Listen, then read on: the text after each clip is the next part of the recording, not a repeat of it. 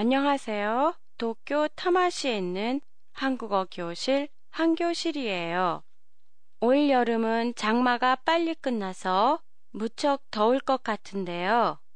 여름 하면 한국인이 제일 먼저 떠올리는 게 팥빙수일 거예요.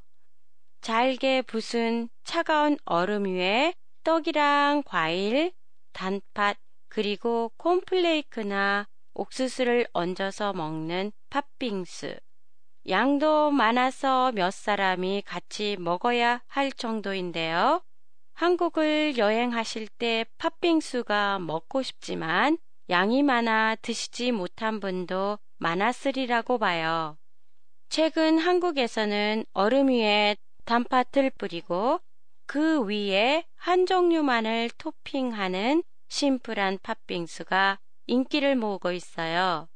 곱게 부순 얼음 위에 단팥을 넣고 그 위에 떡이나 과일, 아이스크림 등 한 가지만을 넣거나 과일로 만든 소스를 토핑하는 게 유행이에요. 빙수의 양도 적어져 혼자서도 먹을 수 있게 됐어요. 그리고 빙수에 쓰는 얼음도 달라졌는데요. 전에는 물로 얼려 만든 얼음을 썼지만 지금은 우유가 들어간 얼음으로 만들어서 훨씬 맛이 부드러워졌어요. 그러고 보니까 팥빙수에도 유행이 있다는 걸 이제 알았네요. 제가 어렸을 때 먹었던 팥빙수는 지금 유행하고 있는 팥빙수처럼 혼자서 먹을 수 있는 작은 그릇에 토핑도 단팥 하나만 들어간 심플한 빙수였어요.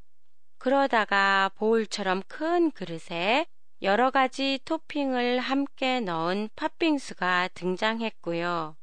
최근에는 다시 1인분의 양의 토핑이 한두 개 정도 들어간 심플한 빙수가 유행하게 되었네요.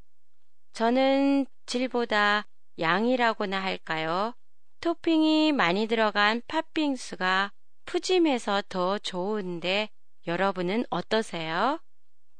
팟캐스트에 대한 여러분의 의견이나 감상을 보내주세요.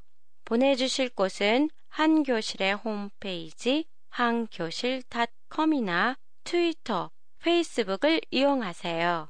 안녕히 계세요.